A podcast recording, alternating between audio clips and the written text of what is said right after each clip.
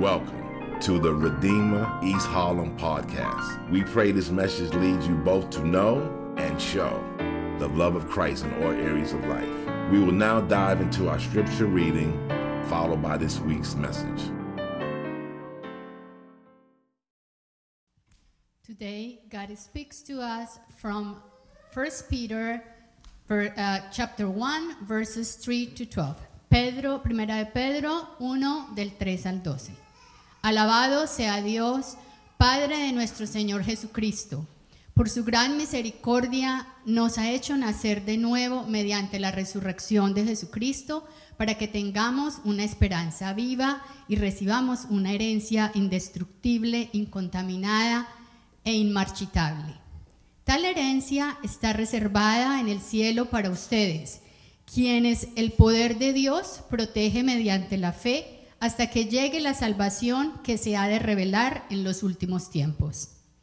Esto es para ustedes motivo de gran alegría, a pesar de que hasta ahora han tenido que sufrir diversas pruebas por un tiempo. El oro, aunque perecedero, se acrisola en el fuego. Así también la fe de ustedes, que vale mucho más que el oro, al ser acrisolada por las pruebas, demostrará que es digna de aprobación, gloria y honor cuando Jesucristo se revele. Ustedes lo aman a pesar de no haberlo visto, y aunque no lo ven ahora, creen en Él y se alegran con un gozo indescriptible y glorioso, pues están obteniendo la meta de su fe, que es su salvación. Los profetas que anunciaron la gracia reservada para ustedes estudiaron cuidadosamente esta salvación. Querían descubrir a qué tiempo y cuáles circunstancias se refería el Espíritu de Cristo que estaba en ellos cuando testificó de antemano acerca de los sufrimientos de Cristo y de la gloria que vendría después de estos. A ellos se les reveló que no se estaban sirviendo a sí mismos, sino que les servían a ustedes.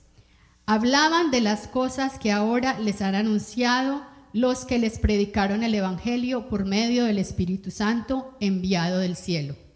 Aún los mismos ángeles anhelan contemplar estas cosas. This is the word of the Lord. All right, let's welcome Ian.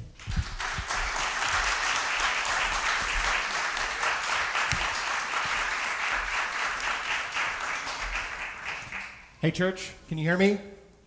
Yes? Okay, cool. Um, I uh, was telling my wife, Sophia, who's here today, that I had at least two to three dreams where I was running late to service. So I'm just making sure that I'm awake, this is real, this is reality, uh, and that I'm here worshiping with y'all. So this is really great to be here.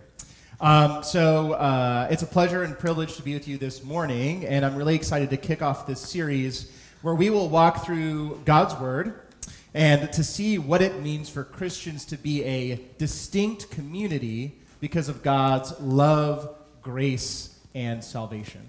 But there's a, a lot to cover just today before we get started. So let me pray. Uh, and that we would not rely on our own understanding here as a community, but that God would show us who He is in this passage. So uh, let's pray.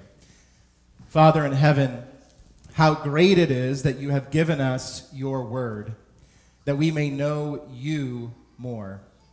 Please work in each of our hearts today so that we would see how wonderful you are.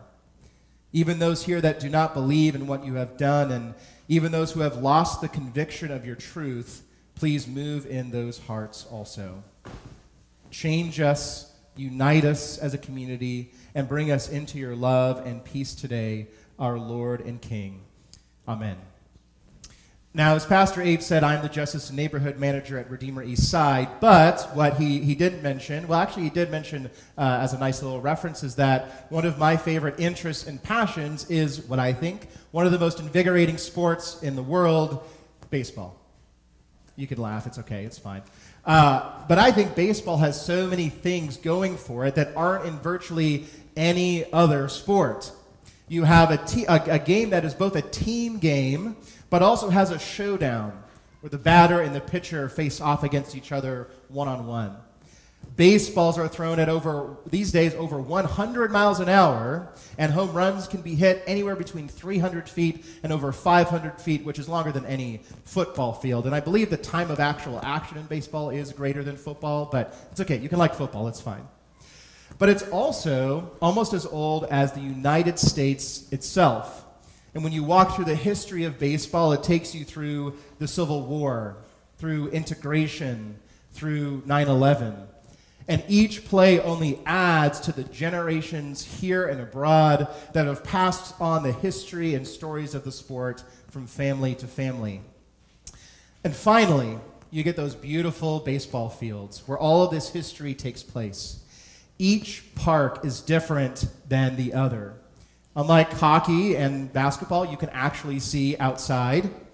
And unlike football, many fields are actually cultivated specifically so that you can sit back and enjoy the beauty of the city that you're in and watch the team that that city represents at the same time. From where I was born and raised in San Francisco, from the seats, you can see the palm trees whispering in the wind and the blue bay reach out over to Oakland. In Chicago, you can wave to the neighboring apartments that are right across the street from uh, the ballpark and as you hear the crack of the bat. And just a few blocks north of here, you can watch the game and see the subway rattling by, carrying New Yorkers about their day. But one of my favorite parts of going to a baseball game is that moment in the ballpark before you even get to the baseball field. You pass through security and depending on how expensive your tickets are. You get a long walk or, uh, up, up the ramp, or you go up the elevator. And as you pass by the popcorn and the hot dogs, you uh, start to hear the roaring of the crowd. And you can't wait to come out through the tunnel and see that vast green grass spread out ahead of you. And that moment, right before, that longing that buildup and anticipation of witnessing this history, this beauty of the baseball game, is one of my favorite things that God has given us to enjoy. But in our passage today, we are told about another longing, a greater longing, an ultimate, eternal, and cosmic longing. In verse 13, we are told that the wonderful things God has done for us in our passage today are things which even the angels long to look. And in God's word before us today, the hope in Christ that changes Christian community is so wonderful and beautiful that it even surpasses the beauty of baseball, as much as it pains me to say that sometimes. And this letter we read from today is written to people who have this hope, but need to be encouraged because the very nature of how this hope changes people invites persecution and trials.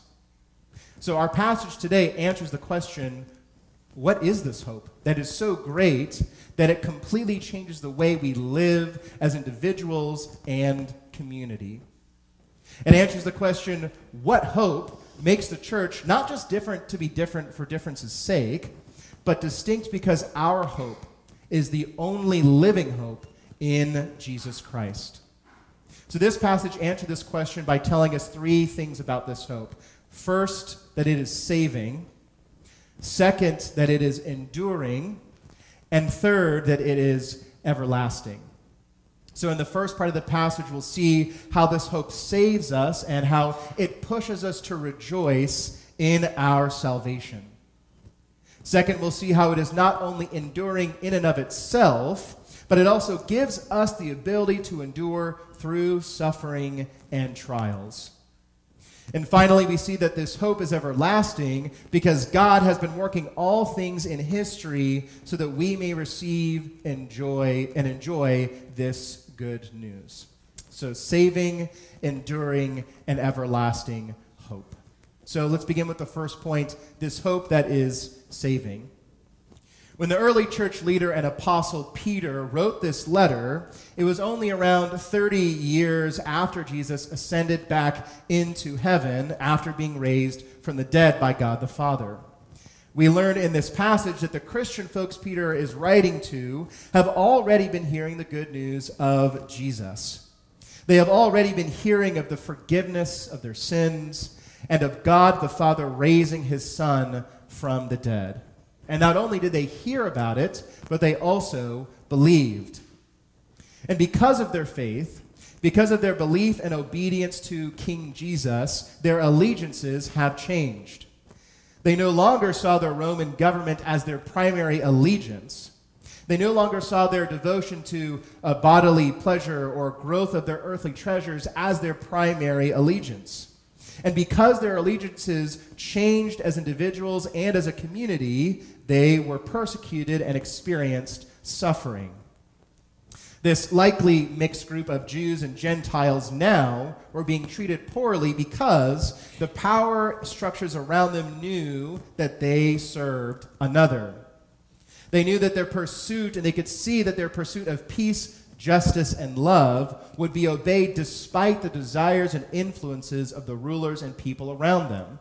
Because their real ruler, these pesky Christians, their real ruler and Lord was Jesus Christ. And so this letter starts off with the hope of Christ, doubling down on the personal and cosmic effect the resurrection of Jesus has done. It sets the foundation for the rest of the letter.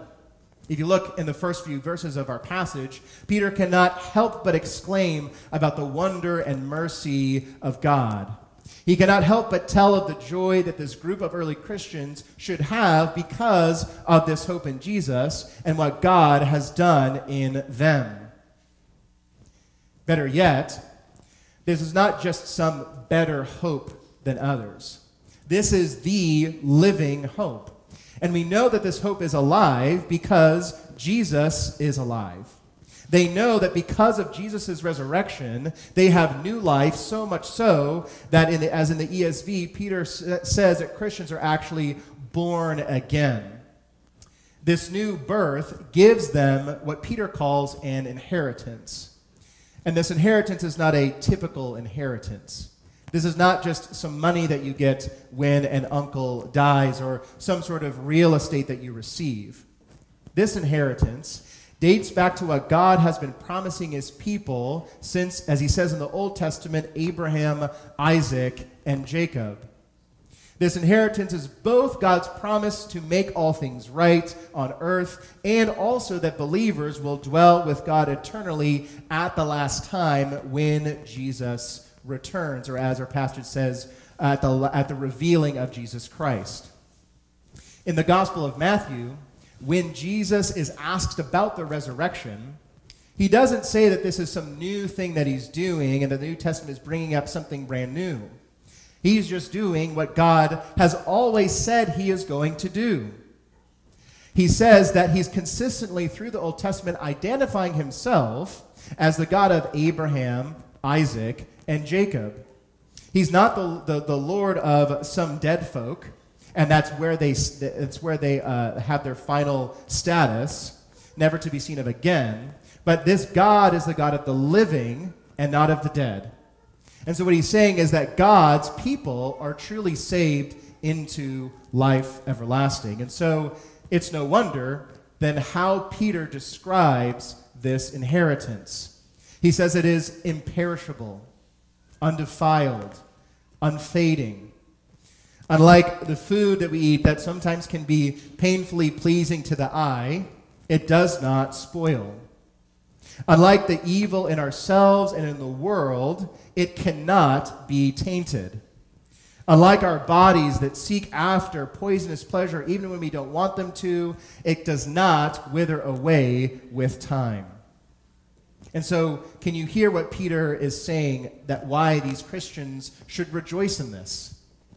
He is saying, Christian, nothing and no one can take away what God has done for you and what he has given you in his mercy. Because God is the king of reality and the way of love and life and Lord of all, if he has commanded that you receive forgiveness and resurrection through faith, so it shall be done. And that is why they can rejoice and so should anyone who loves and believes in Jesus. So for us today, we then have to ask ourselves are we accepting this saving joy that God is offering us? Do we see Him as merciful and want to taste and see what he has in store for, for us through faith, belief, and obedience in him. Now, I don't want you to hear something that I'm not saying. I'm not saying that this means you have to put on a happy face every day of your life. This does not mean that you have to choke down tears when a loved one dies. This does not mean you cannot get angry or lament when you witness injustice. This does not mean that you cannot repent sorrowfully when you have wronged your friend, spouse, or loved one. In fact, the Psalms are full of sorrows that God's servant David is giving to the Lord in prayer. What it does mean is that through all of these sufferings, you need not despair. You need not think that your life is over when you lose that job that was finally going good. You need not give up when you long to be married but face rejection after rejection. You also need not feel the pressure to get a boyfriend or girlfriend just because you want people to stop asking you, when are you going to get married? Okay? But that is what true joy does. It doesn't eliminate sadness, at least not right now, but joy in Christ allows you to see the reality of Christ's salvation and freedom from enslavement to evil and sadness. It allows you to see that despite your sins, you can repent and are accepted by God. It allows you to see the reality that despite any amount of oppression or suffering you face, through faith in Christ, God has already eternally saved you. This joy is what Christian community should be brimming with because of their saving hope. And that brings us to the second point that this hope is enduring. So let's walk through how this hope is both enduring through time and space, but also imparts endurance to the one whose hope is in Christ. Now, notice how Peter ties these two ideas together. He says that the early choice can rejoice in this hope, even though they're going through all sorts of nonsense even though the Roman government is persecuting them, and even though their flesh is telling them to do things that aren't good for them or others, they can still rejoice. Even though these trials are grieving them, this tested faith through trials produces something more precious than gold.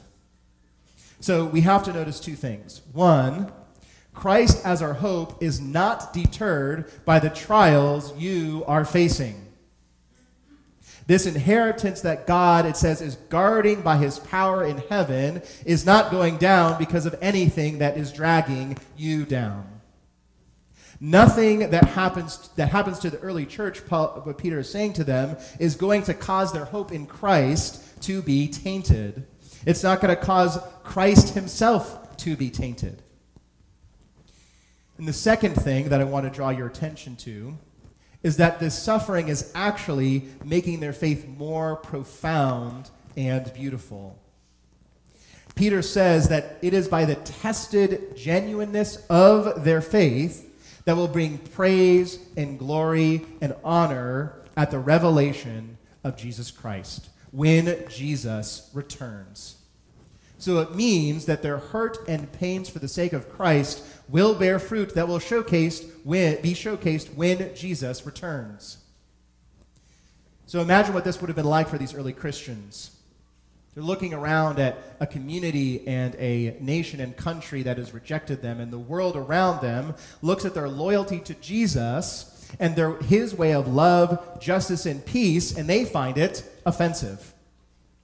Their communities and rulers are so offended and scared that their power is being challenged that they go after them. In fact, not long after this, Peter himself is martyred in Rome by Emperor Nero. But even in the example of Peter, one of the most powerful rulers of the world was terrified of the implications of this Jesus stuff spreading throughout his empire. He was scared that, the, that his way of violence, bigotry, greed, sexual foolishness, and abuse of power was going to be challenged. And he was right, wasn't he? These types of rulers were going after these Christians, and Peter is saying that through all this, the worst thing that can happen to them is that their suffering will still uh, result ultimately in eternal glory. This is why this tested faith is worth more than gold. That's why it's worth more than riches that they can imagine. And so, for us Christians today, this means something powerful and it means something different for every person. So I would encourage you to let God press into your heart with some following questions. For some of you, maybe you have not experienced much suffering because of your faith in Jesus.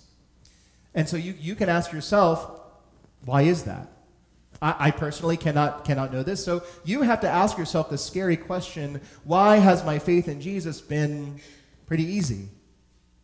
Why can I not relate to this combination of Christianity and suffering? There's a very real possibility, and I'm a guest preacher, so I can, you know, I can say this and then leave, so you can talk to Abe and Justin after this. But there's a very real possibility that if you're living your life and no one, Christian or not Christian, can see that you live differently than any other New Yorker, there might be a problem with the way that you understand following Jesus. Because as Christians, the reason why Scripture describes God's people as peculiar is because He, not us, He has got something going on inside of His people. And so that can mean a lot of different things. Maybe it affects the way you relate to politics, or money, or your kids, or for kids, your parents. But whatever it is, this God is someone you can pray to and let Him work on your heart to see where maybe you are protecting yourself from discomfort by not trusting and obeying his way of love for you. Now, of course, that doesn't mean we need to go and seek out and have a competition to see who can get persecuted the most. But it is true that if we have hope in Jesus, and it's supposed to change us so that we will live counter to the ways of our world and city, then we need to let the Holy Spirit guide us when we are too afraid to face suffering or rejection or isolation. And knowing that we can only face this with faith in Him, and it is only through faith in Him that our faith will be found to be genuine. Now, for others here in our, uh, our community, maybe all you get is persecution. Maybe you, you feel like your life is one long string of suffering, rejection, and isolation. Maybe you've had loved ones leave you or isolate you because you use your money differently and so you can't go on that family vacation. Or maybe you have friends dismiss you because they're offended by the way you stand up against racism. Or maybe you stood up for justice in your workplace and now you've either been fired or iced out because people see you as that weird Jesus follower. Well, God has good news for you. Your labor is not in vain. As Christians, we not only have a future hope that this life is not the end, but we have a present hope that the suffering we endure because of our faith in Christ will not just produce some thick skin, but praise and honor and glory for the King of creation.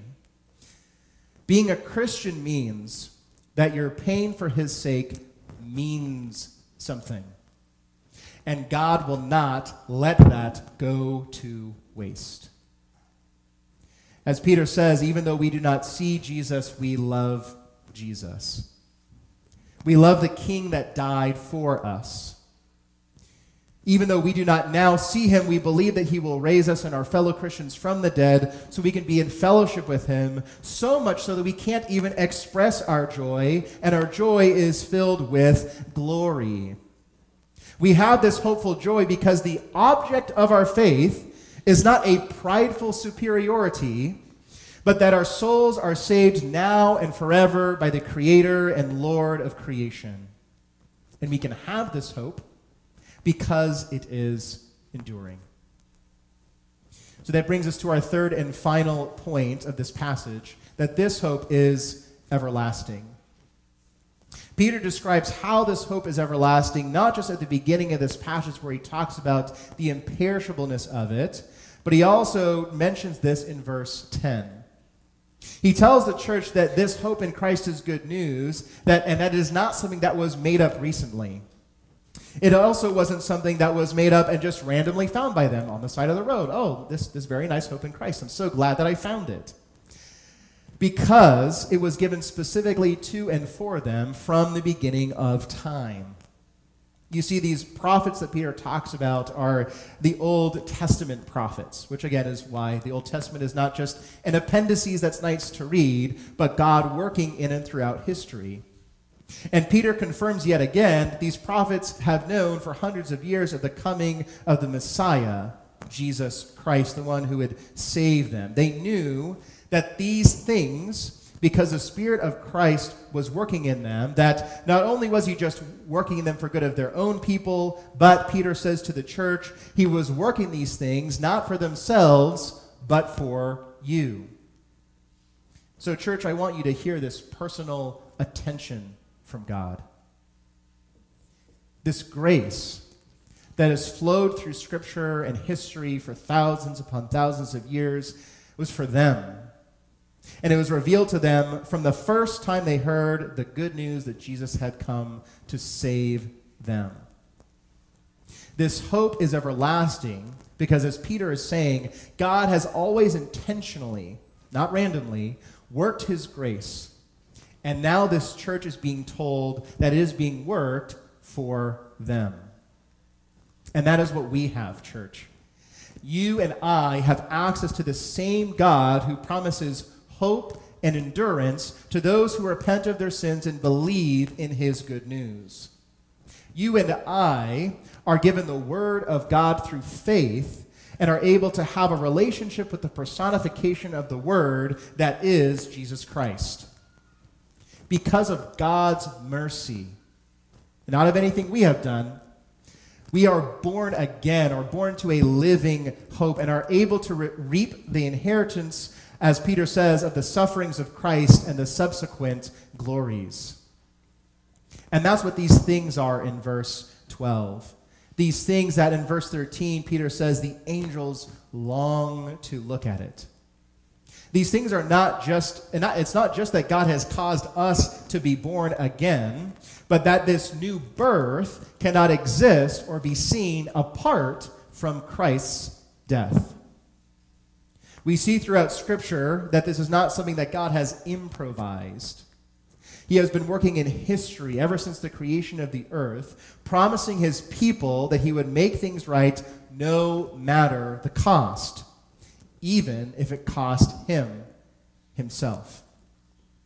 These sufferings of Peter, these sufferings of Christ that Peter mentions, we hear them talked a lot about during the Christmas uh, season. If you're in church often, we hear so many scriptures about this suffering servant that God would send to pay the cost that we never could.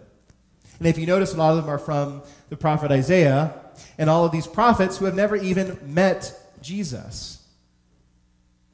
In the Old Testament, God's people still knew then that they could be assured of his promises because of all the ways that God had already saved them and shown him his grace, whether from slavery or giving them the promised land or accepting their repentance when they did evil, even when God was saying, uh, even then, God was saying that if you hope in me, I will not give up on you.